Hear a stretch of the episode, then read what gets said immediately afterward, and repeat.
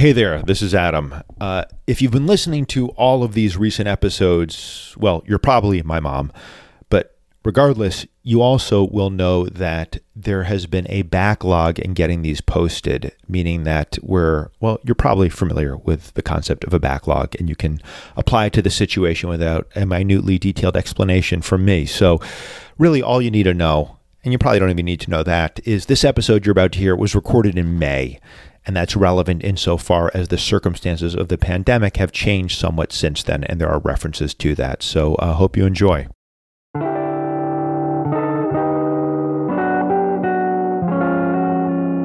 I'm Adam Strauss. And I'm Jordan Eiper, MD. And this is not therapy.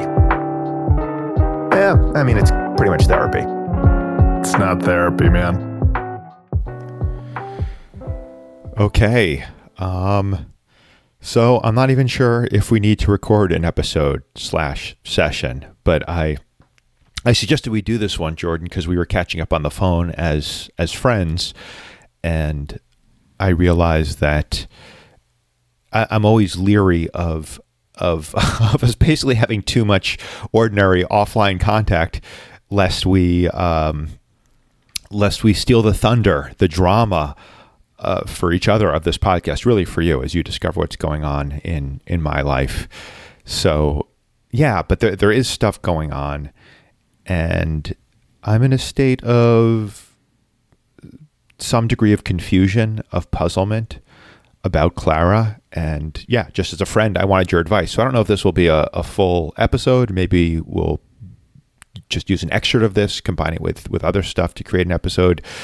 But um, yeah, I wanted to catch you up and and get your your personal and professional perspective on what's been going on.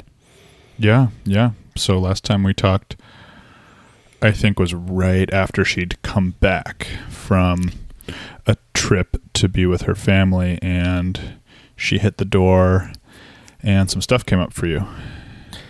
Yeah, she had been gone for a little less than a week, and yeah, and I woke up that morning that she was coming back and I felt very strongly I don't want her to come back. And it was really more of a feeling like intellectually I felt like of course I wanted to come back. I, I enjoy her company. Also pragmatically, yeah, it, you know, we are in a lockdown situation. It's not like I, I don't want to make it seem like I wouldn't uh, like she's my fallback, but clearly there is something to be said for the the fact that uh, if I'm not hanging out with her, I'm not hanging out with anyone. Yeah, yeah. And so, even though I was very much looking forward to her, her return, when it was suddenly imminent, I felt like I don't know if I want her to come back, and I was puzzled by this because, yeah, it just was.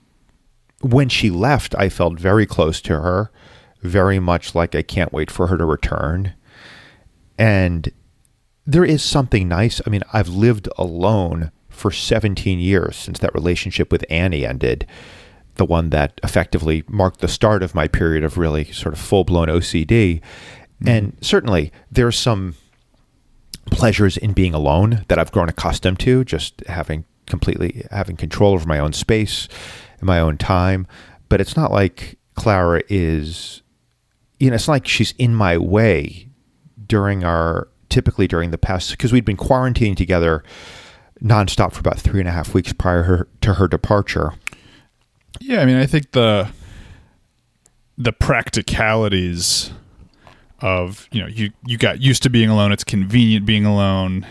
You get the whole bed to yourself. You get to do what you want. You know that's all real and that's there. I get that, but I think it also clearly, especially given the um, the intensity of the, of the emotions that were coming up for you, it belies something deeper that was arising in you in response to her coming back beyond just the practicalities of giving up your space and your privacy, etc. Absolutely. And so we had our we did our last recording, you and I, and and I got in touch with some of that really deep feeling of overwhelm, of fear, of vulnerability, even if I couldn't quite construct a narrative around it. I could speculate that what, what it might be about, but nothing necessarily rang really true as to why I was having such strong feelings. But I was. And we stopped recording. I went out. She was already back by then. And we had a really good talk. I was pretty open with her about these feelings coming up, about me not being totally clear what they were about, but but feeling them pretty strongly. And she was, yeah, she was understanding. She didn't take it personally. And she said, you know, hey, listen, I can, I can, because she has her own apartment in San Francisco. She's like, I can, you know, give you some more time. And so we had a couple of, of, of nice days together when she was back. Then she did leave for a couple of nights, went to her place. Then she came back and I had mentioned to her, yeah, I might as well just get you caught up. So, but also I don't want to get too lost in the weeds. I feel like sometimes we have a tendency to do this of the sort of the events. I, I guess. All right, very top yeah, level. I think I, yeah, I think I'm, I'm I'm much more interested in what's been tracking what's been going on for you emotionally, rather. I yeah. mean, So that can that's obviously important to tie to actual events, but I think that's the level of analysis we're trying to focus most on is what's going on for you inside of you. Yeah. So to give you the events, just the the bare outlines related to that. So so she was back then after she got back from her parents. She was back for two days. Then she left for two days. Um, and I appreciated the space again.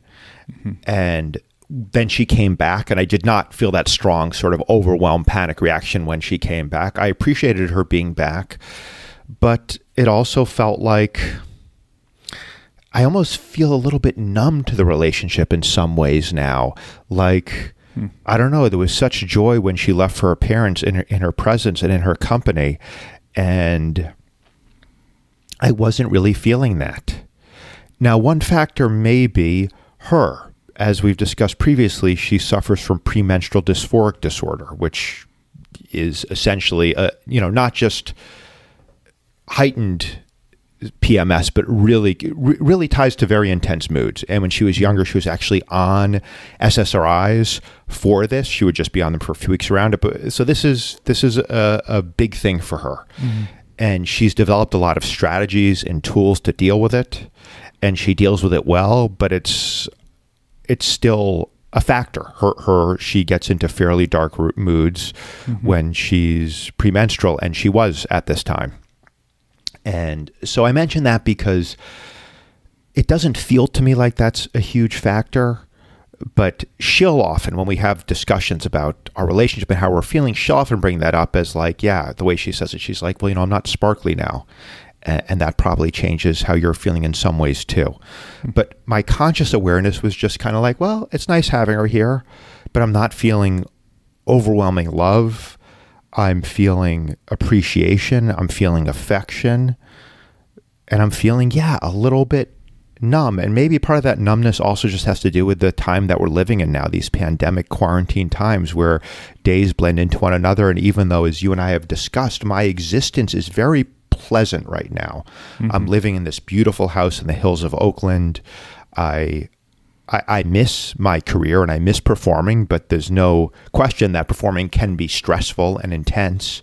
So I've been feeling generally very calm and peaceful and grateful for my life, but there is this sort of sense of the world at large. Certainly, for many people, the world at large is is terrifying. They're they're Yeah. in you know great distress economically or health issues, but for those of us who have been spared by dint of privilege or luck, the sort of most immediate rough uh, results of the pandemic, I think there is a sense of yeah, this kind of suspended animation, sort of something feeling unmoored. So that may be part of what I'm feeling, but yeah, and it, it's so we had the these last two days, and then she would, had to go back to her apartment in San Francisco for something logistical anyway. Uh, and I mentioned, hey, maybe you'll stay there for a few days. And she said, well, I wasn't planning on it, but yeah, if that's what you'd like, I'm totally fine with that. And we talked about it. One concern I had is I didn't want her to feel rejected in any way. And she was very very okay with that. I basically said, I don't want you to feel rejected. You know, I'm the one who's kind of saying, you can stay or I'd rather have more space. And she said, no, believe me, I, I totally understand the space thing. I'm often the one who needs more space. And she said, you know what, I, I feel some of this too, where it's it can be intense being with each other all the time. And then we talked more and I said something that that felt a little bit risky to me, but felt true. I said, Sometimes I feel lonely when we're together and it feels like we're not really sharing our experience. Mm. And that, that is how it felt like she's here, but we're not totally connected. And she related to that fully. And she had a good point. She said, You know, part of it may be we actually haven't had, we haven't spent more than two nights together in the last two weeks. And so maybe there's something to be said for having more time together so we can kind of get into a groove and get reacquainted. She said, you know, in her experience with relationships, there's often a period when you're reunited with a lover of kind of getting comfortable around each other. Mm-hmm. And so we had that conversation. I started feeling like, like, yeah, maybe it's better if she doesn't leave, go to her place. Maybe it's better if we spend some more time. But she actually started feeling like, yeah, maybe I should go to my place to ride out this whole premenstrual dysphoric disorder thing, even though I was very careful to say to her, listen, I'm fine with you being in that that state. It doesn't bother me, but she felt like maybe it was for the best. And so she left, and even as she was leaving, she was saying maybe she would spend three nights, and I was saying, well, I hope it's just two. Like I really don't want her gone for that much. But as soon as she left, I felt better and I don't know exactly what I mean by better. I mean, part of my hesitation in recording a podcast right now with you is yeah, all of this is very murky to me. It's very murky what I'm feeling, and there's not a lot of intensity around it. It's like, mm-hmm. yeah, there's kind of this almost, like I, I said, sort of numb, disconnected. I don't know. I, I, well, that's interesting because yeah. I think in, insofar as we're recapitulating therapy, that's the perfect time right. to do this work together is not when you're you know we're just coming together so you can relate to me what went on and how you understand it and how you figured it out but it's so that we can we can get into that murk together and see what can be unpacked. And i think a, a lot of the value of the last session we did was how we were really just kind of focusing on more the direct kernels of your experience and just what was going on in your body, what was come up, what was coming up, rather than necessarily getting as preoccupied as we sometimes do on figuring it out. Yeah. So I think yeah. A, yeah. Well, I'll I'll put this in the terms of so there is though as we often have a decision to be made and the decision is so right now she is planning on coming back either tomorrow or the next day. We haven't confirmed. And I don't know, everything is on the table for me.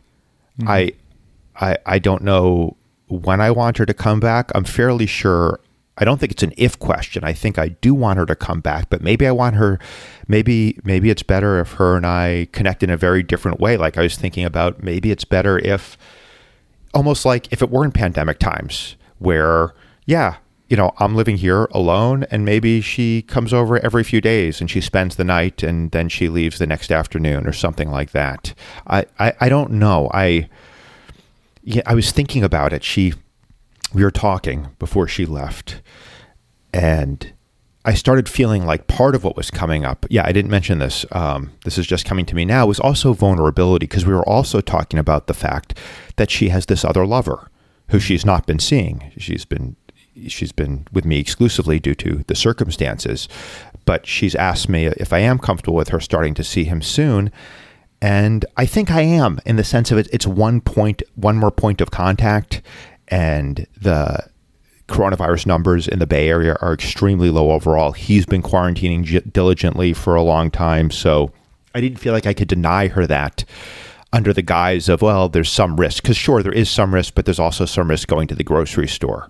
Nor did I feel like I necessarily wanted to deny her that. Mm-hmm. I feel like this is an important, vital relationship for her. And I'm very open to the idea of yeah of polyamory of you have different connections with different people and it's not a zero sum game it's not like she appreciates me less because she also has this other person in her life but i started we were feeling like maybe there's vulnerability around that i'm not sure but what did become clear as her and i were talking is there's some I, I think one of the questions i've been grappling with is how much of what I've been feeling recently is just a desire to have more space, and how much of it is some sort of self protection thing, some sort of trying to avoid vulnerability.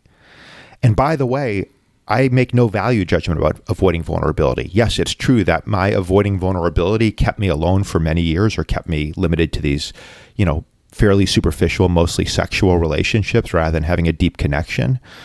But I also feel like that can be a legitimate choice. I can say, yeah, I don't want this much vulnerability in my life, but I want to be clear on what's really going on so I can make an informed decision. What I don't want to get into is what I was in for so many years, which was turning my back on relationships and it really being about vulnerability, not wanting to feel vulnerable, but me coming up with excuses that I believed, like, oh, you know, like we talked about the perfectionism, the fault finding. Oh, her her yeah. left eyebrow isn't even. I mean, not literally that, but these minute, uh, yeah, the, yeah, this these.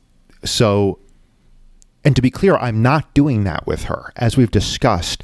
I do have yeah, it does pop up. I do have that little voice sometimes sure. that will say find things, but I just don't really pay attention to it. Yeah. And that to me has been a big victory. But I wonder yeah. if maybe the overriding algorithm of my sort of OCD self protection is keep Adam alone because alone is safe.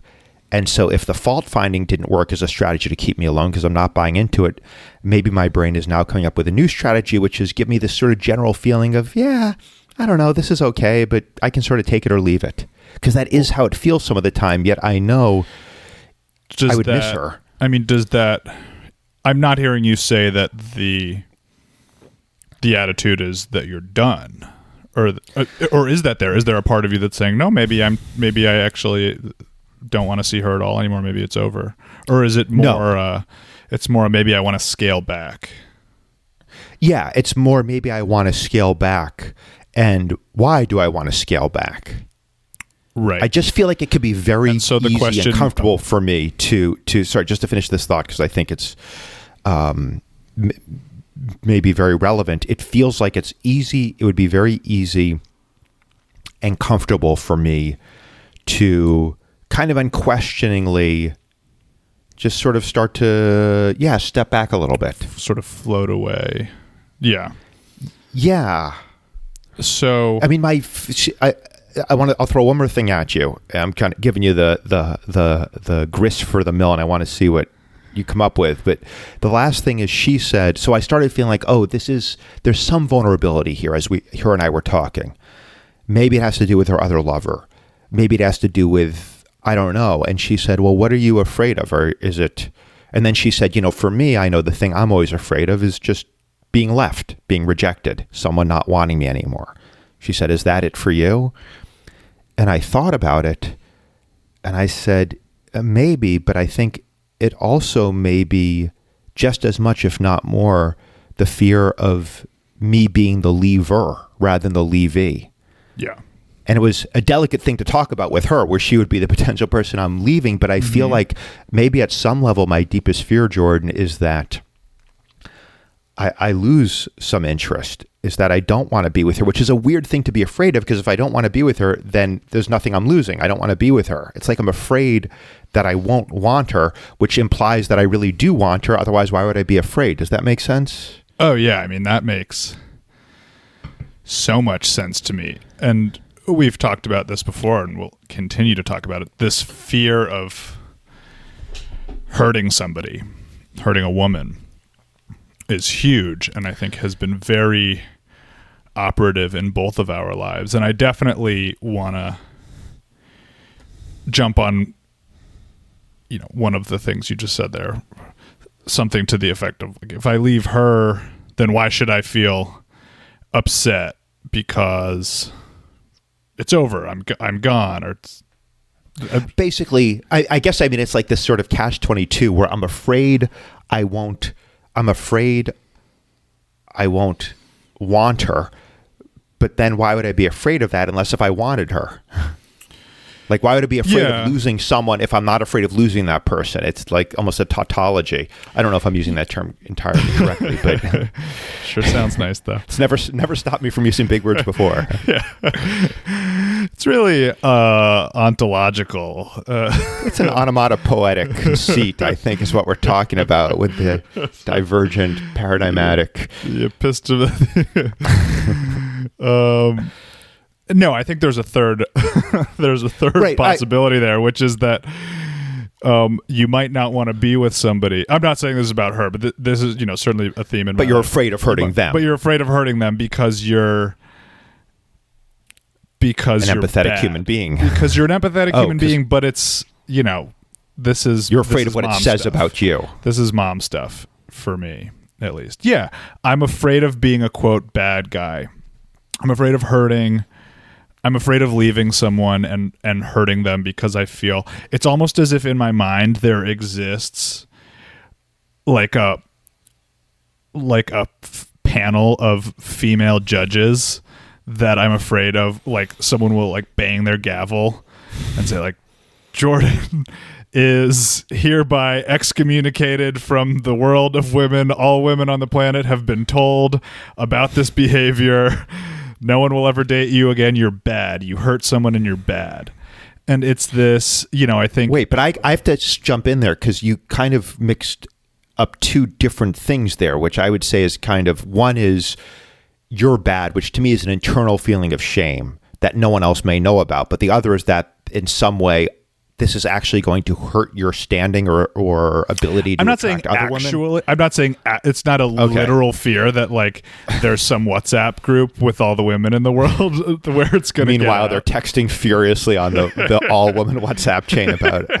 he found out about us. How did he know? no, but it's a it's a fantasy, right? It's a but it's a fantasy, but that's not to downplay the reality of it because so much of you know, and this gets a little metaphysical and, and high school stonerish, but it's you know, um, fantasy is a huge part of what is driving us in the world. It, it, sim- the world, the, you know, the realm of symbol and fantasy. And so, in my Mm-hmm. meaning mind, like our ideas in our own mind of of- Exactly. we're Yeah. not we in you mean high school stonerish if i can extend on that in the sense of we're never grappling with actual quote unquote objective reality we're grappling with our ideas and concepts and perceptions yeah, And those basically. include these quote unquote fantasies ideas and concepts and perceptions. Yeah, and characters. Um, we talked about object relations before, of like sort of characters in the mind. Um, the you could also think of it as like the superego, and and I don't know if that's a concept you're familiar with, and in sort of i am. I, traditional I was a psych Freudian major but yeah why don't you? Oh, why don't you go I'm into so it? Sorry, sorry. yeah yeah i'll have you know i have an undergrad degree in psychology. So uh uh or actually why don't i why don't i define superego just to uh, show off my right? Because when in in freudian analysis there's the id the ego and the superego Yeah. and the superego is sort of the the moralistic would you say Yeah. Yeah. Keep going. Or is that the kind of Yeah. uh, I, was, I was hoping you'd come in there so I wouldn't I wouldn't No, yeah, I don't wouldn't know that I betray my own that. basic ignorance.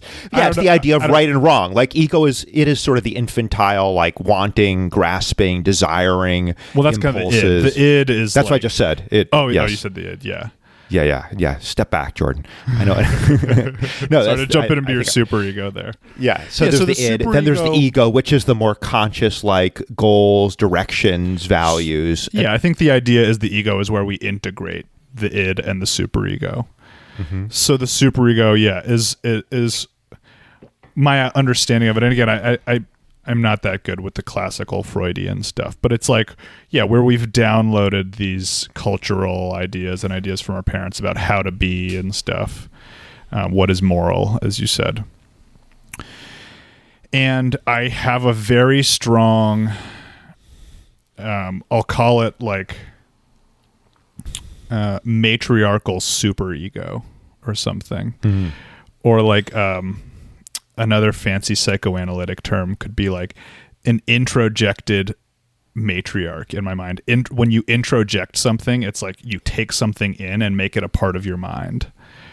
So I have this I have this fear of like a yeah, of sort of like a big um it's this yeah it's exactly like i said it's like the whatsapp group of all the women in the world who if i hurts if i break up with someone and hurt their feelings i'm afraid that i'm going to be excommunicated from the land of women.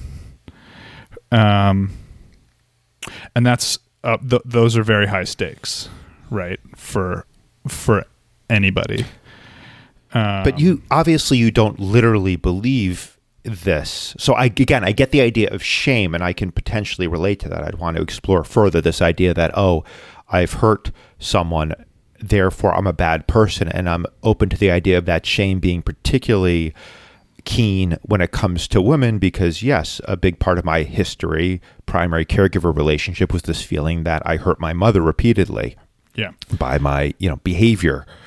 but again when we're doing when we're doing therapy what we literally believe is not that's not so important. Like that's not mm-hmm. because what you literally believe is you're a, an intelligent adult who gets things done in the world and takes care of himself. Like i totally i'm i'm very confident in what you literally believe. And when we you know get together to talk about politics or something or whatever we're talking about that yeah then we're kind of more getting down on the level of what we believe what we think with our rational adult minds. But when we're getting into the life of emotions what we literally believe is not so important because it's not what is driving that part of you is not what is driving this these anxieties these fears.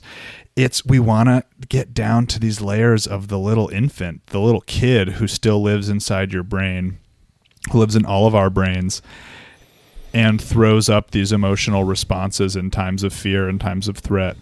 And that kid lives in this world that's very that's populated by symbol and fantasy and archetype and things like that. Um and so while Adam grown up Adam Strauss doesn't knows that Clara is a very mature stable smart woman and that if it ends she's going to keep it in perspective and she's going to be fine i i'll bet you i'll you know i'll bet you bottom dollar that inside of you there's a part of you that is afraid of you know that something terrible happens if you break her heart. Oh, a hundred percent, but that's- and she destroys you in return and you get in trouble or excommunicated or something. That's kind of that's sort of my fantasy of what might be going on right right you. i see what you're saying. Because of course it's not a deep it's not a deep down hidden thing. My fear of hurting her is real but it's limited to that. I don't imagine there being actual repercussions out Right. in the world Right. and because that's not what. but it sounds like your conception part of your conception of this fear is does include even though you recognize them as ir- irrational this idea that oh there could be i could pay a high price for this somehow with other women No, no, that's just on the level of fantasy. I don't actually think that. Right. Now, I, know you don't actually th- think that, but that that's floating around there. Where I feel like that part doesn't even feel like it's floating around for me. Yeah, yeah, well, that's but that and that's kind of my thing. That's how my that's my interpretation of my own. I guess what I'm saying sort of is, is life. why are you treating me when you're clearly more fucked up than I am? This whole Uh, I- but tr- trust me, I've asked myself with with patients who are much more fucked up than you. and yet you have the uh, and yet you have the diploma on the wall. So all right, I mean, it's a poorly kept secret that people who go into becoming therapists, you know, we don't go into it because we woke up one day we're like, man, I am so stable and dialed that I'm just going to share this with other people. Right. yeah, it comes from the it's the archetype of the wounded healer, right? yeah, for sure, for sure. No, But I enough. just yeah, I want to just respond to what you're saying, like. Yeah, I don't want to project my own sort of fantasy experience with this onto you. This uh, this fantasy of the of the WhatsApp group or some you know something that's still that's not an actual fear in my mind. Like I also am very rational and intelligent and understand how the world works, and I know that I can break up with someone and that it's not going to lead to any material change in my life. but the more we are in touch with these big scary fantasies that exist sort of under the le- level of our consciousness that often come out in dreams for example it's like we all go to sleep every night and this crazy shit happens in our mind that is makes no rational sense but it it it, it it gives us a window into what this unconscious fantasy life is.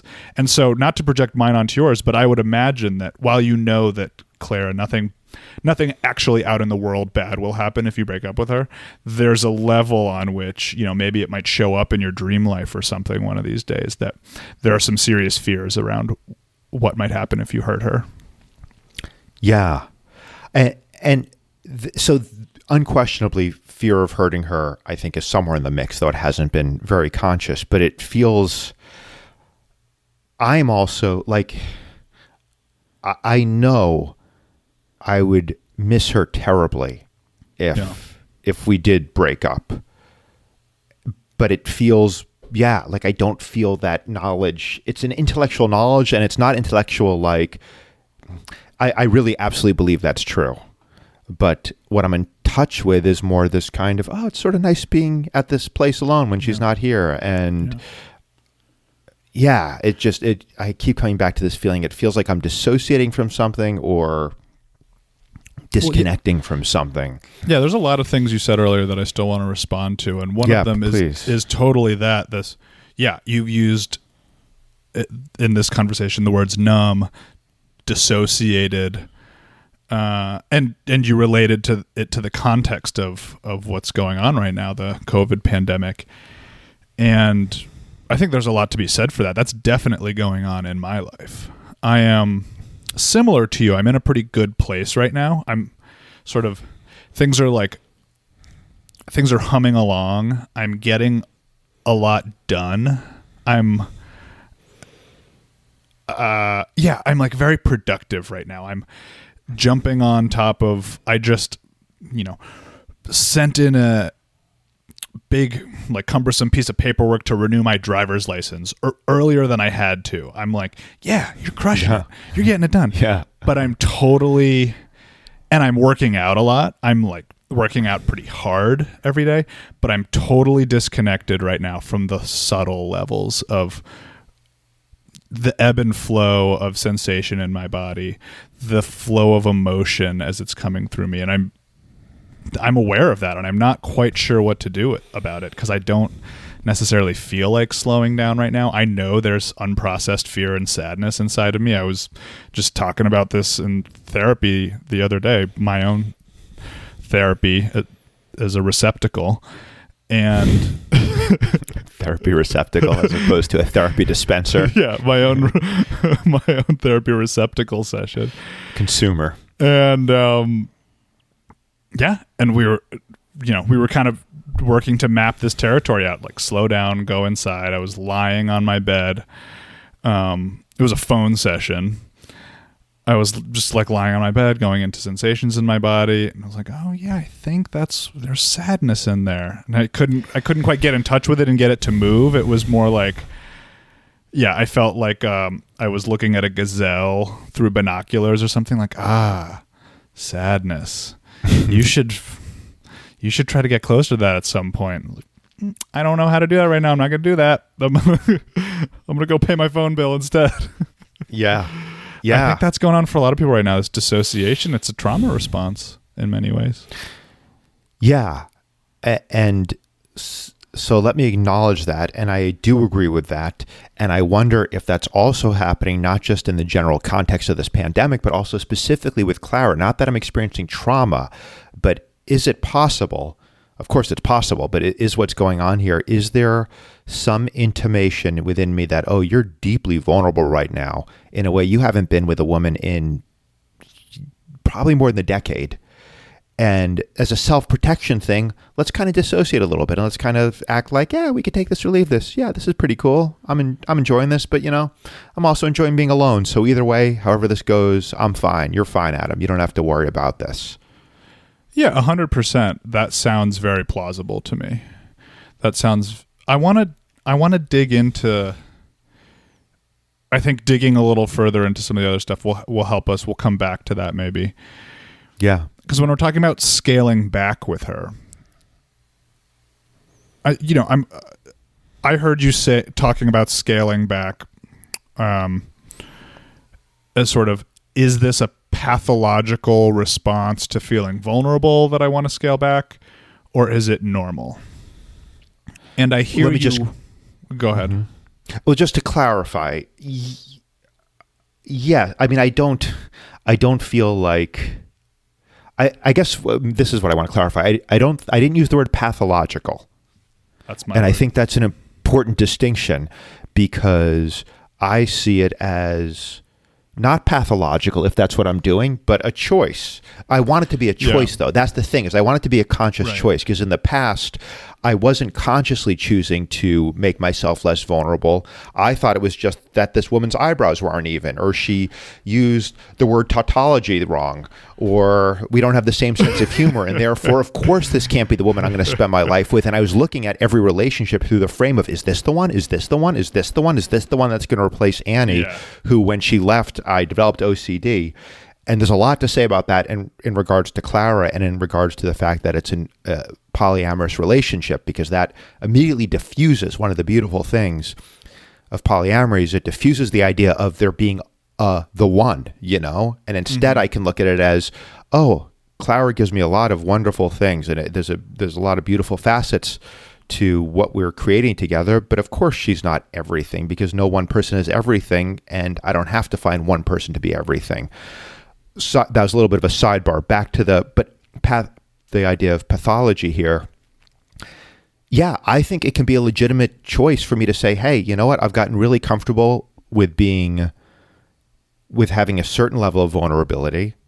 I've already had more vulnerability with her than I've had with anyone in a long time. And maybe I just don't want more, or maybe I don't want more right now at this time of the pandemic when things are weird anyway.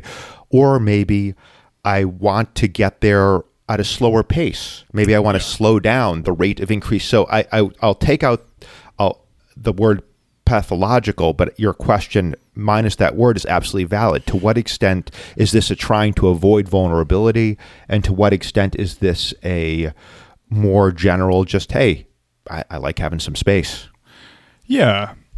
And thank you for pushing back against that a little bit. Yeah, because I did inject that word pathological, and I really appreciate how you are, perhaps in contrast to how you might have been in the past, you're giving yourself a break right now. You're saying, like, ah, if you if you are not feeling like being vulnerable right now, then so be it. That's kind of that was what was coming up for me the other day in the therapy session I was referencing, where I was like, oh yeah, there's sadness under there that you're not quite feeling, and my therapist was like, if you don't want to feel it right now, like okay, you know it's there, like sort of bookmark it for the future.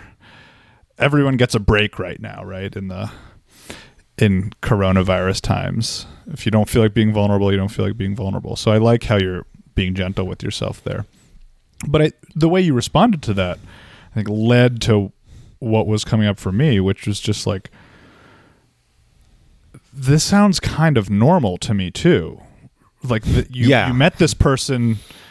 This is a new relationship. There's a reason people have courtships and they date and they don't move in together right away unless it's like an arranged marriage. I've been watching Unorthodox That's what we recently. Her and I call this. Yeah, I've been watching her- Unorthodox, We call this our arranged marriage. Yeah. yeah, arranged marriage is on my mind. If any, if you watch Unorthodox, you are reminded how how ridiculous of a concept it is to go from not knowing someone to sharing a life with them. It Do you think it would be helpful for me to watch that show? Can that is should that be homework for me? I'm just curious because this is such a weird thing her and I are doing. I don't think it would be that germane to the situation. We could probably Okay. find better.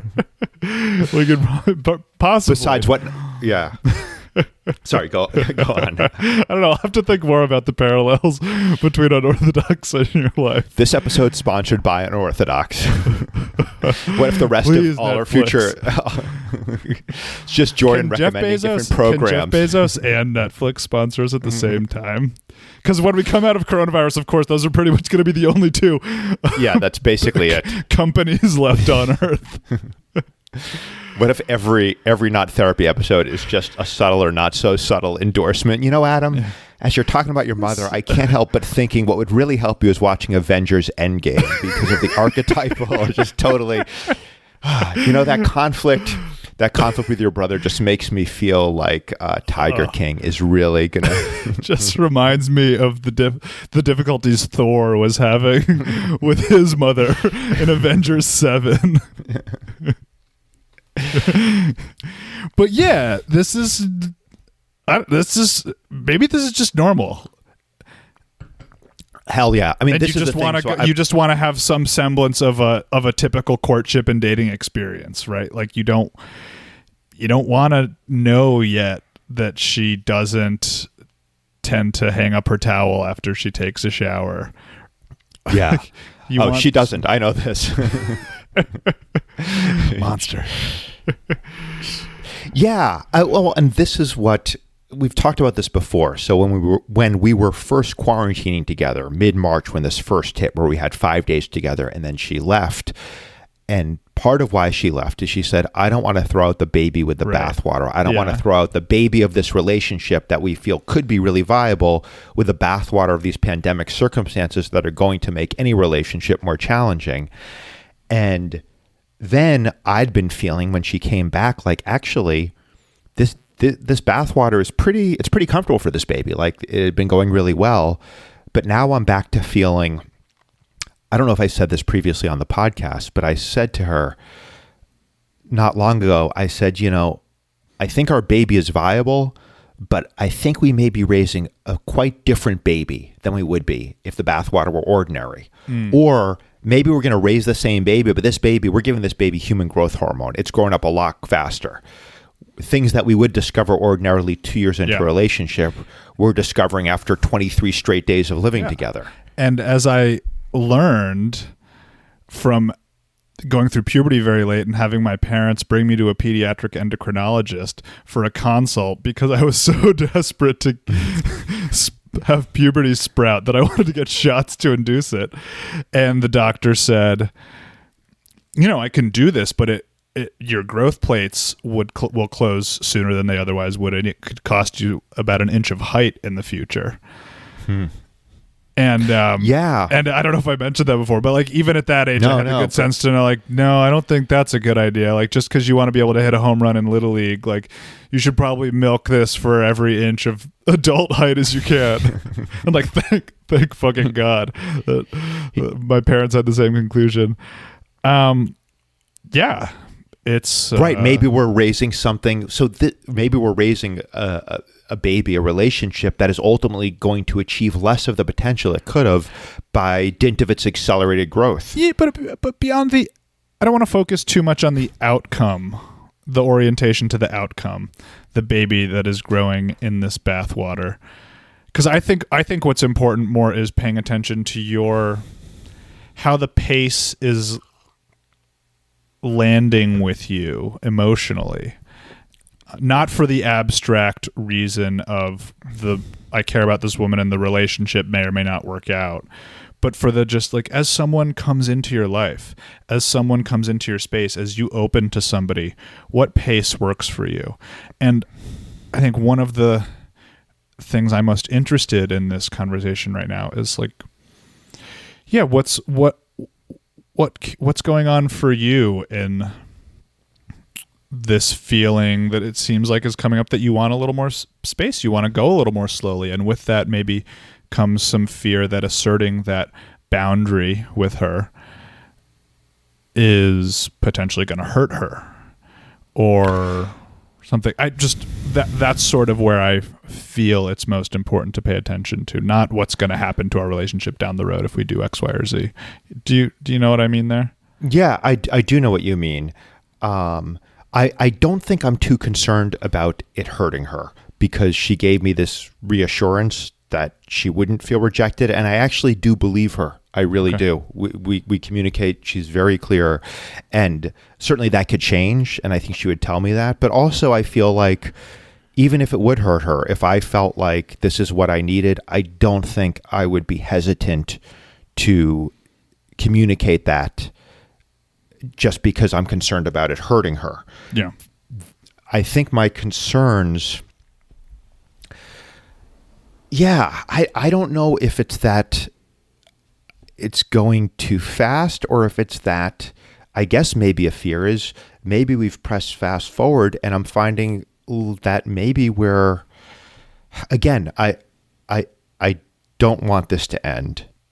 But also it's worth saying I don't want to want it to end. Do you know what I mean? There's a desire to have a desire to have this continue. Yeah. It's been I don't know so what that long. means exactly. It's been so long and you're I could Well, imagine not- you be, I could imagine you feeling like oh, I had such hopes for this. It's been so long. Like I don't want to mess up. I don't want another one to no, apart. it's actually No. not that. It's not that. I feel pretty um, because we've talked about this, but in the months leading up to Clara, I was meeting a lot of other women. Right, yeah. And I actually look at this as like, oh, I kind of, if nothing else, I've kind of learned that I can do this. I can open my heart and have a deep connection with a woman. And Yeah. not to sound arrogant, I mean, and obviously this does not apply during pandemic lockdown times, but in normal or some semblance of normal times, I have, I, I'm pretty confident that I will find other women who I can connect with. Having said that, Clara is special. I'll never meet another Clara. She's a powerful, unique person. So I think it is more specific to her rather than this this more Yeah. kind of oh I don't want to lose a, a, a, an opportunity. It's more no I don't want to lose her. I absolutely don't want to lose her, and I don't think. Yeah, it's you don't it's want to want so you my biggest fear. want- let me put it this yeah. way: my biggest fear right now would be that I decide that I don't want to be in the relationship. What a weird thing. No I, and not I mean, because I'm afraid of hurting her, because I'm afraid of losing her. But if I'm afraid of losing her, then y this is the tautology part. If I'm using that word right, if I'm afraid of losing her, then then I won't lose her if it's up to me. So then I don't have to be afraid of losing her. yeah If I'm afraid of You losing interest, then I'm not losing interest. Otherwise, I wouldn't be afraid of losing. Does that make sense? yeah I think so if I didn't value the relationship, I wouldn't be afraid of losing interest. Right. And I, yeah. And what I brought into that was sort of the example from my own mind, which is an independent factor of being afraid of hurting someone that can exist outside of them, of not wanting to be with them. Uh, and it sounds like that's not so much fitting for you, but the curiosity then is yeah, if say you don't want to be with her if if perhaps you don't want to be with her anymore is there some other force acting on you? It seems like you're afraid that there's something you're not aware of influencing you and potentially putting distance between you and her that you don't and and you're yeah there's maybe a fear of being manipulated by some shadowy force that you're not quite in touch with Yeah, 5G, man. 5G. Fucking, it's all uh, it all comes back to the 5G. No, but what you're saying, I, I don't, I don't want to make a joke about this. I think you nailed it there. I think, yeah, because I don't, I'm not losing interest in her. I'm not. I think what may be happening though is maybe some of the honeymoon. You know, when when she visited me in New York, we could barely sleep because we were up all night talking. We were like, we have to sleep. Even a couple of weeks ago, before she went to her parents, there was there were some nights where it would be like three thirty in the morning, and we're still just talking in bed, and we just haven't had that recently. And that could be a function of we're just spending a lot of time together. I guess one fear I have, and I don't necessarily think this is the case, is it could be that we have pressed fast forward on this relationship. And if you think of relationships as many relationships have a certain point where you reach where you're like, okay, we've reached the end of this relationship. Maybe, I don't think this is what's happening, but I'm just throwing this out there hypothetically. Maybe if this relationship under ordinary circumstances would have lasted three years before we reached a point where we felt like, okay, we've kind of gone as far as we can. Well, now we've reached it in a month of quarantine. But as I'm That's saying this, I feel like. Did we? Did we just like? Did we burn? did we burn the up? Did we? fuel Yeah, for a trip to Mars? exactly. Did we? Yeah. Yeah. Did it, we could have used this fuel to circumnavigate the globe five times over, but we did ultra warp turbo, and we, uh, you know, we, we we're we're running on empty now. I don't think that's the Yeah. case. I, But I hear. I, I- I- definitely think the opening up the question about the end of the honeymoon period is important, and that's a very common dynamic that that happens for people is um getting carried away with the early early love intense phase where the juices are really flowing in your hearts Oh, those And- juices. the juices are really flowing in your your heart. Yes, yeah. Got to got to keep that non-explicit rating on the podcast. we've worked so hard for it I think we actually are explicit. uh, Yeah, rated, we but- are. Yeah, where the where the heart juices are flowing, you know, where you're really gaga for each other. Um, and I think a lot of people will get, uh, you know, can be addicted to that part, and then once the luster wears off, um, have trouble maintaining interest or get confused, or so many things can go on there in that space that are hard for people. and I, her and I talked about this, and that's what she sort of thought was going on. She said in her experience, it's like, yeah, usually, usually she said around four months. She told me about her other lover, and she remembered. She was recalling. excuse me, just a bit of COVID there. Um, I'm editing out that joke. Um, so COVID. she was she she was relating how with her other lover it was like four months in where suddenly her and him were able to spend the night together and actually sleep rather than being up all night talking Yeah. and yeah it it it may just be that and it may also be that when you start to sorry neighbors um it may also be that under ordinary circumstances you're you're dating right you're seeing each other a few times a week and so and, and so I laugh you know for it- me, like normal day, I've been a I've been a busy guy, and as we know, I'm I have some avoidant tendencies. For me, sometimes like once every couple weeks is enough. is enough and I've, right I've I've told that to people, and they're like, "You're a psycho, dude." yeah, once every couple weeks, once a month. That sounds like dating. Yeah. Well, it's our third date. We've been together for six years. I think. Uh, I think tonight's the night. Sorry, go on. um, Normal dating. yeah, and as as discussed, I have not followed typical dating patterns either. Though mine has been in a sort of the the other direction of more just sexual relationships without much much traditional dating. But but let's let's say we her and I were dating under more typical circumstances and a more typical pattern where we might and a dating where you're really excited about each other. So you're seeing each other a few times a week. So yeah, you have 4 or 5 hours together and then you're apart for a few days and it gives you an opportunity to fill up that well of longing to fill up the well of your own experiences and then when you get mm. back together again there's you want to share what's happened you want to commiserate on your losses celebrate your victories and we're not getting any of that so it's possible that this yeah it's it's falling if this is indeed the end of the honeymoon period it's falling more heavily or it's more of a heavy contrast because it's like oh we're together all the time and we have nothing to draw upon outside of our shared experiences and our shared experiences are monotonous. They're hanging out at this house or thank god we do go to the beach once or twice a week and those are often our sweetest times together Yeah, it sounds challenging uh, as a premise for a budding relationship. And Yeah. It's not surprising to me that it has brought up some uh,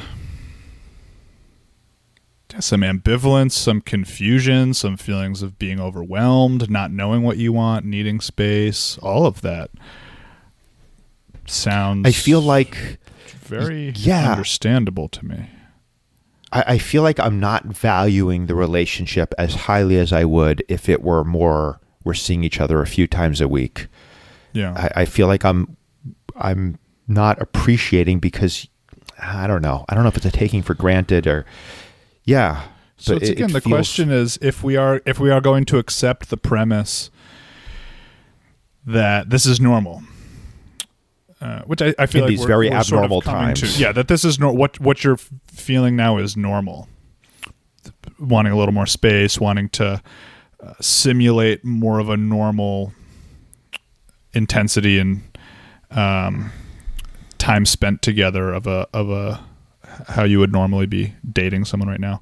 If we accept, if we're going to accept that that's normal, the question is is something standing in the way is something for you standing in the way of acknowledging that that's normal that there's no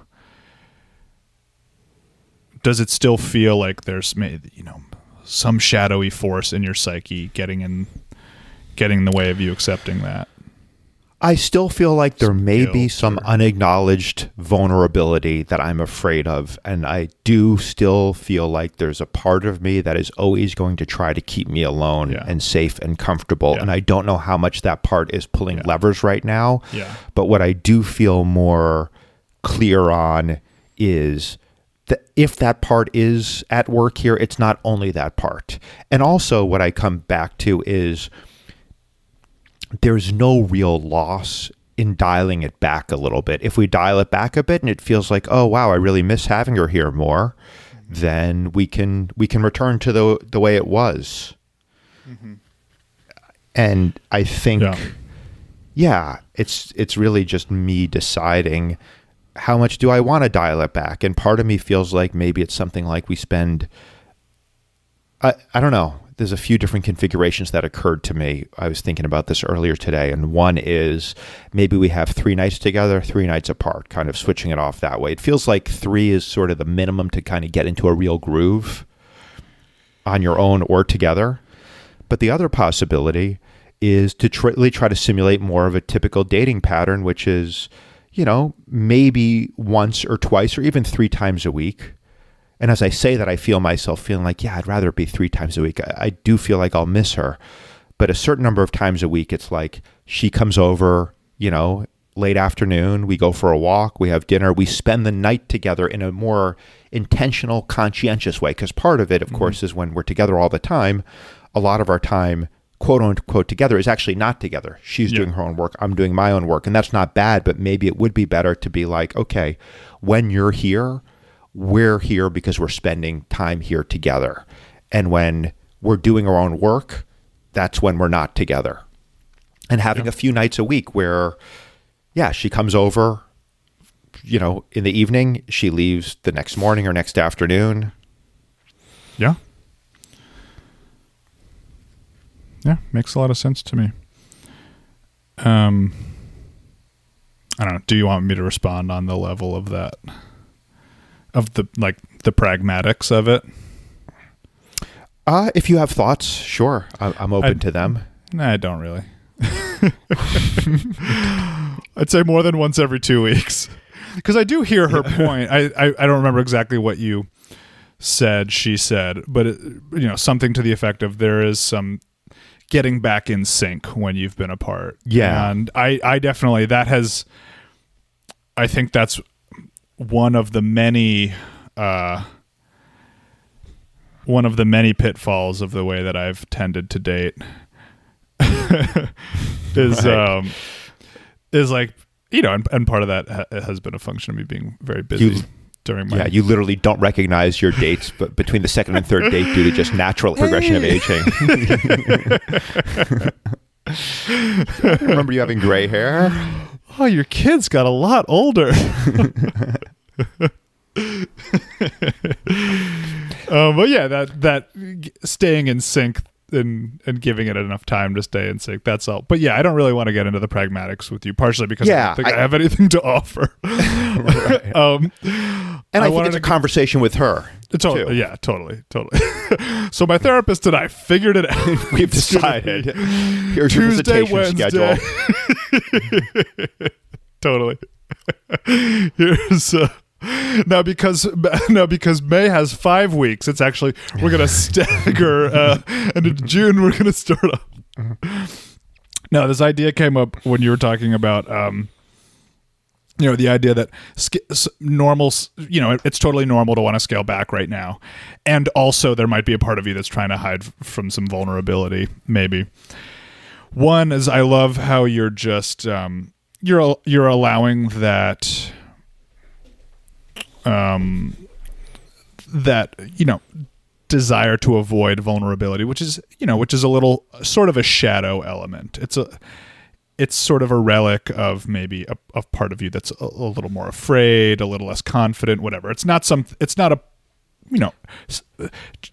Is it fair to say that that's not a part of you that you think is coming from, you know, your highest self? This fear of vulnerability.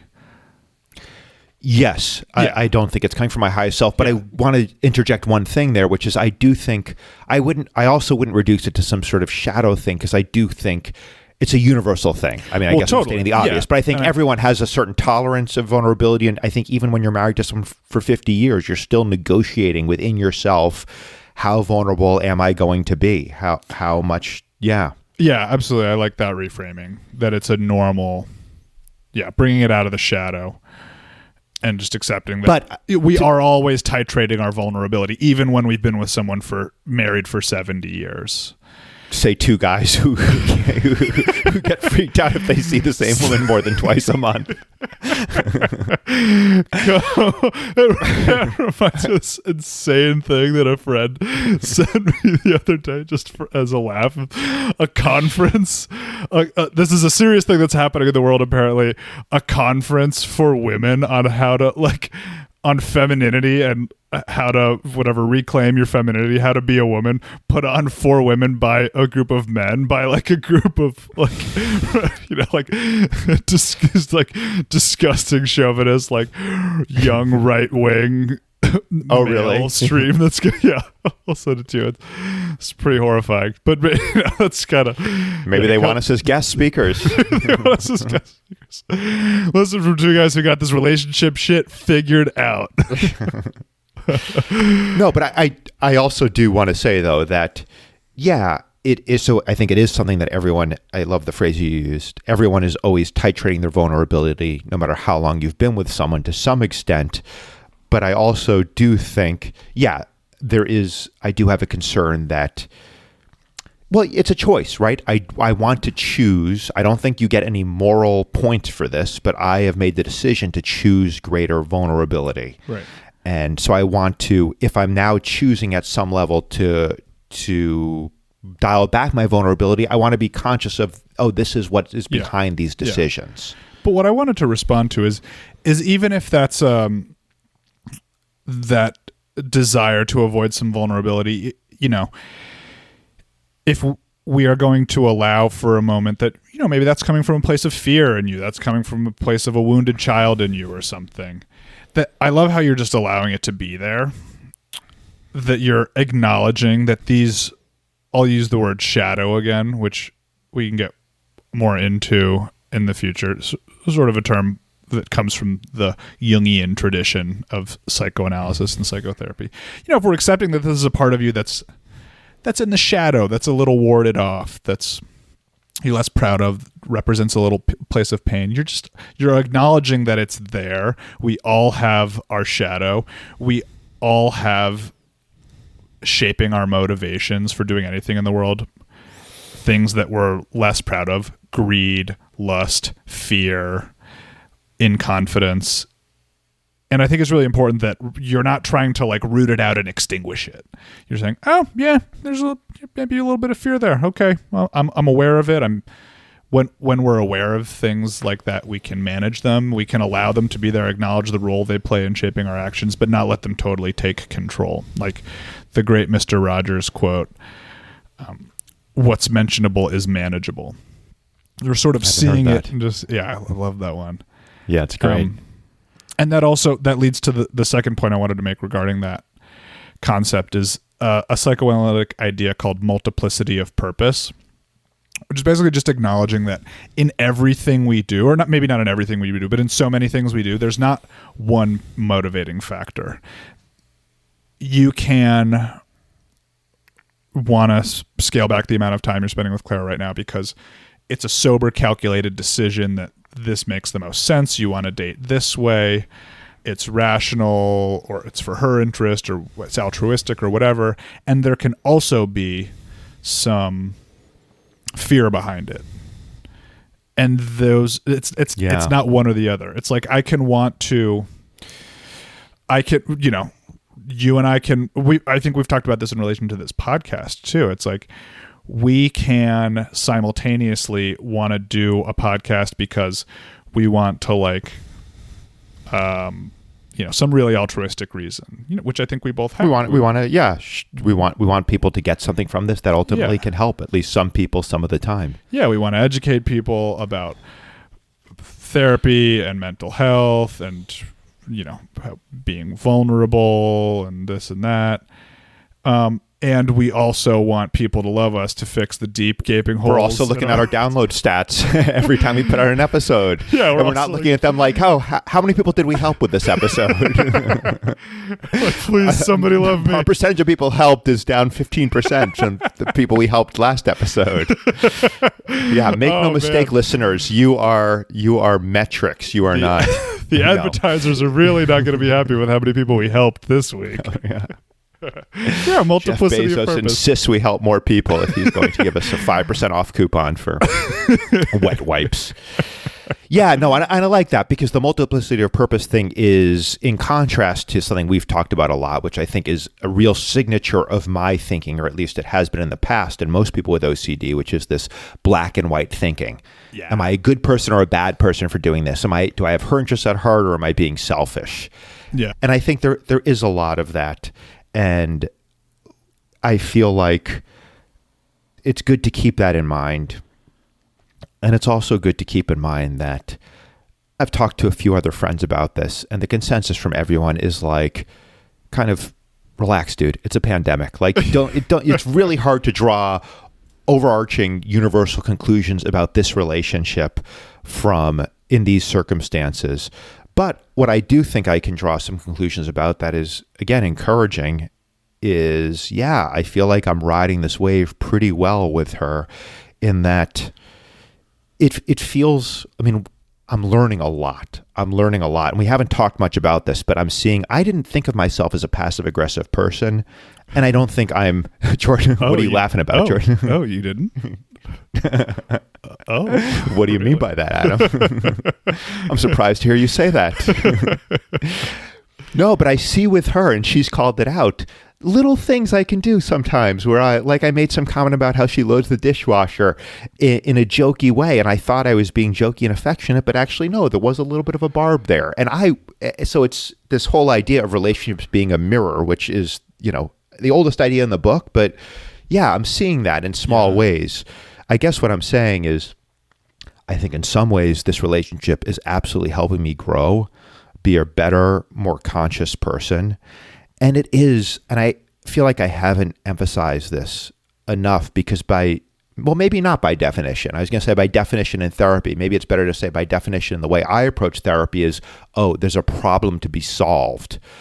And so it should probably go without saying that there's a lot of really, really good stuff in this relationship that I don't talk about much here because I'm not concerned about it. And perhaps one of the best things is just overall, it feels like there is a richness in my life that, um, you know, I was missing.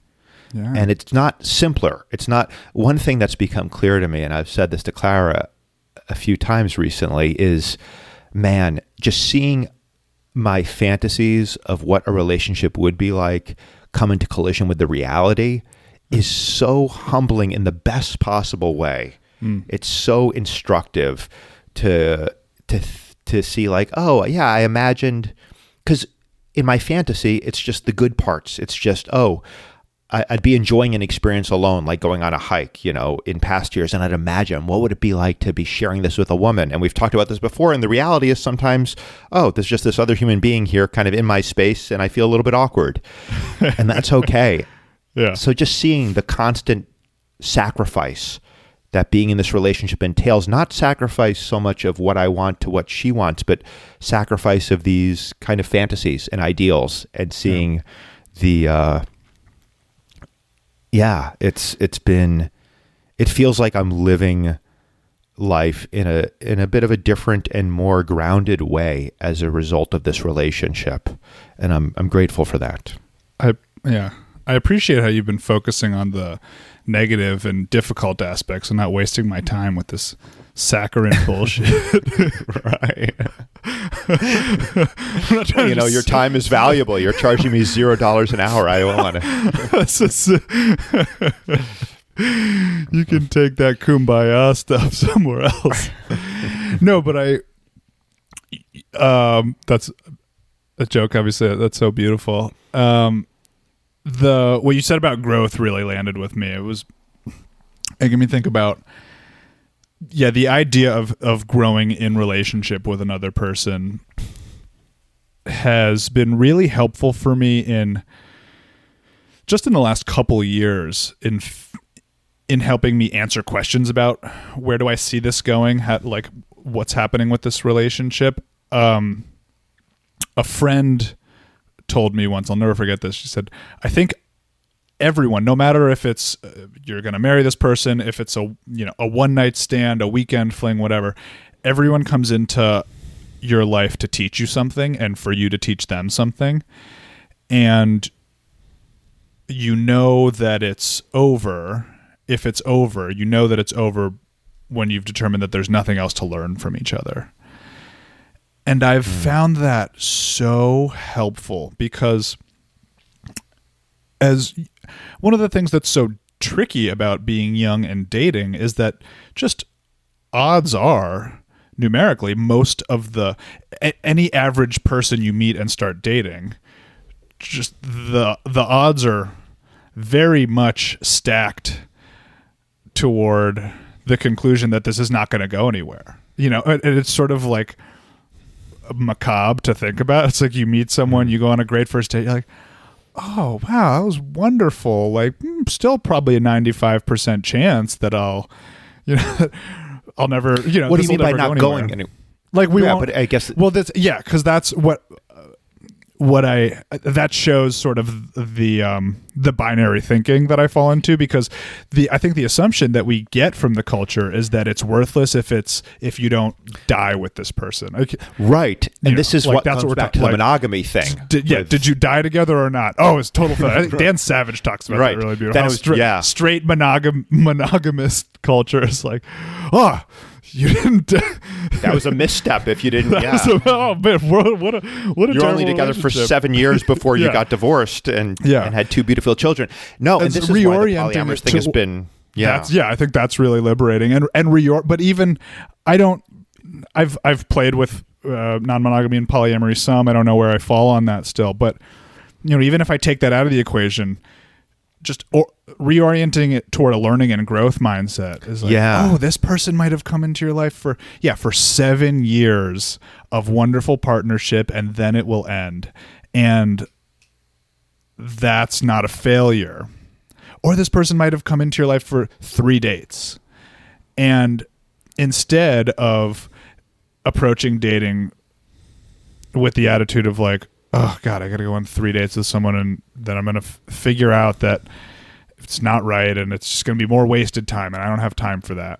It's like, oh, like, man, you better, if it's only going to be three dates with someone, you better learn everything you can because this is an interesting Yeah. person who has something to teach you. So, like, yeah, you may conclude after three dates it's not going anywhere, but so you better you better soak up all that connection and learning. I, I like that because if I look at it as that framework, as a decision making framework for Clara, and again, I'm not, there's, I'm not, and have never seriously thought like, oh, I want this to end. But if I do look at it that as a guiding principle, then there's no question because, yeah, I'm still learning a, a lot. A Yeah. lot. I mean, how could I not being in this sort of relationship with someone who, who is that strong and that clear in her own desires and and after it's it's been so long where I haven't been in a relationship like that. So yeah, thank you. This is this has been really helpful. Great, I'm glad. That'll be zero dollars. Do you accept uh, an insurance? I take that plan. Excellent. All right. Well, here's my imaginary card. Um, I have it on file. Don't worry. I, I will co-pay you with a hug when we're when such behavior is allowed. oh my god, hug! I don't know how many. I mean, uh, well, you've had a lot of hugs. I've had, you know, I could probably count the number of hugs I've had since coronavirus started. On mm, fortunately, two hands now. It, until recently, it was one hand. It was like, man, a hug a hug when you're in a real hug desert can be like a spiritual experience. I just I just had an insight where this whole episode may seem so unsympathetic to the majority of people who are not in any sort of intimate relationship. They're like, wait, you get to be with another human and touch them and hold them and kiss them whenever you want. Shut the fuck up with your bullshit problems. The list of reasons why our conversations may make us seem unsympathetic to a great many people is like, yeah, could fill a whole website. But we do what we can. Yeah. We do what we can for the metrics and to help people and to help people what we can. to help as many people as possible. So we'll see what the growth rate of helping is for this episode. But um, all right, well I'll I'll keep you posted and and thanks, man. You're welcome, man. Much love. Talk Look soon. forward to the next next one. Talk soon. Love you. Bye. Love you too.